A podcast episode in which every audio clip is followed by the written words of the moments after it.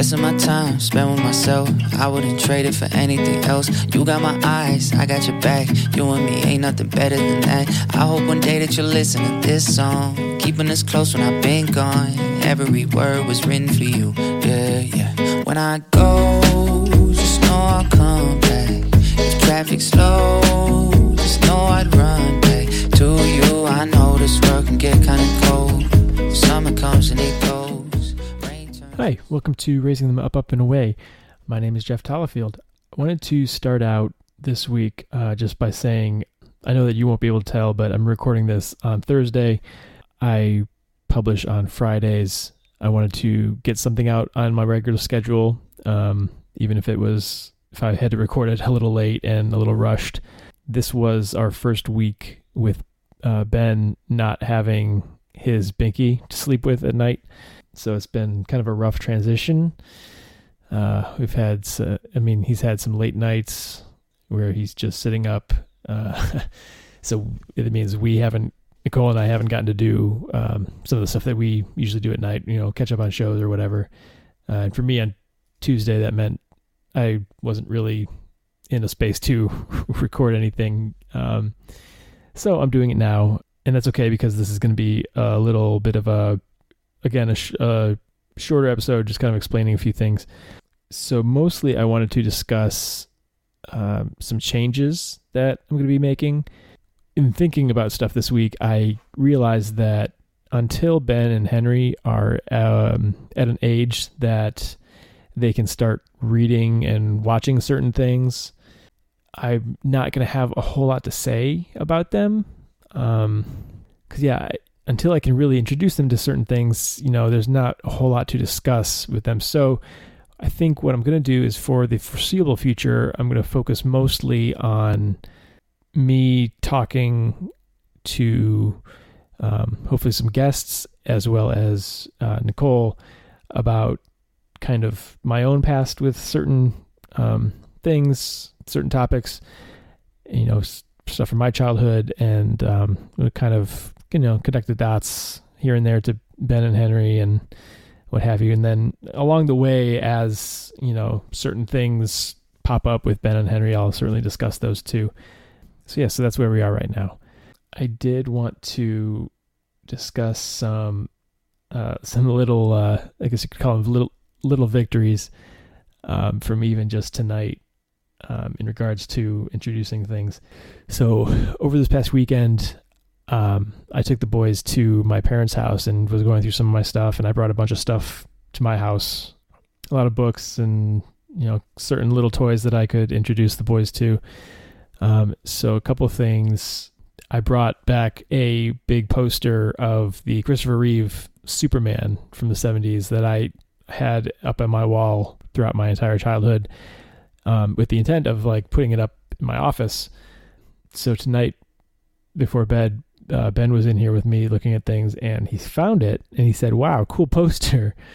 And he, of his own volition, this was not instigated by me at all. He asked if he could have it in his room. So I said, oh, uh, you know, at least for tonight, sure.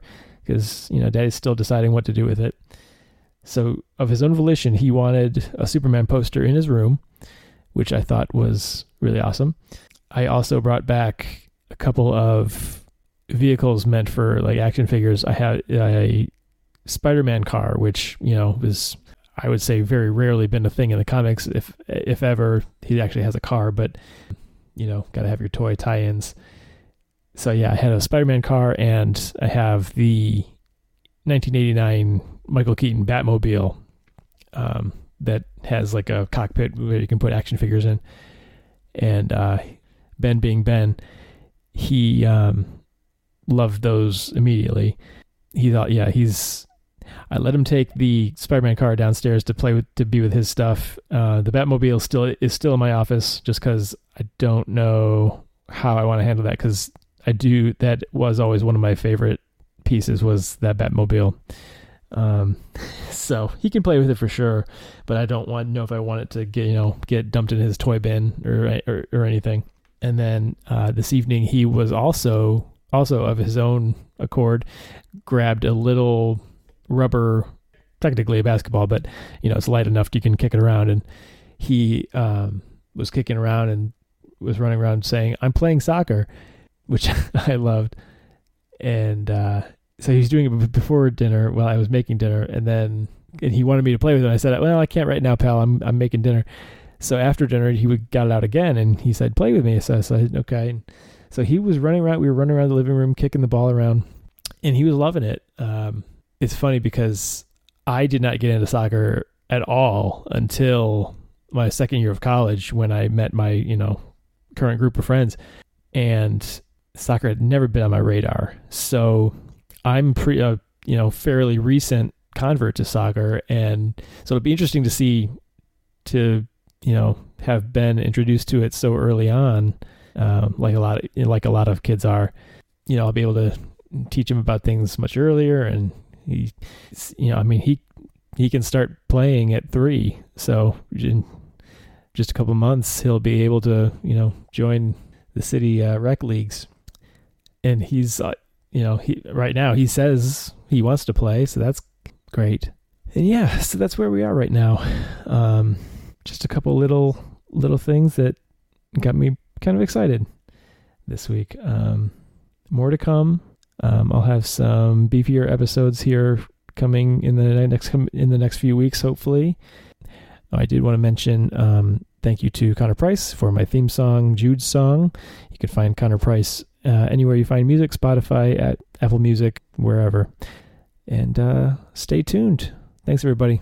Bye. I can't wait till you're old enough when we can sit and have conversations. Tell me all about what you want from life and all of your aspirations. Show you my favorite movies. I make these songs while you sleep. Every word was written for you. Yeah, yeah. When you go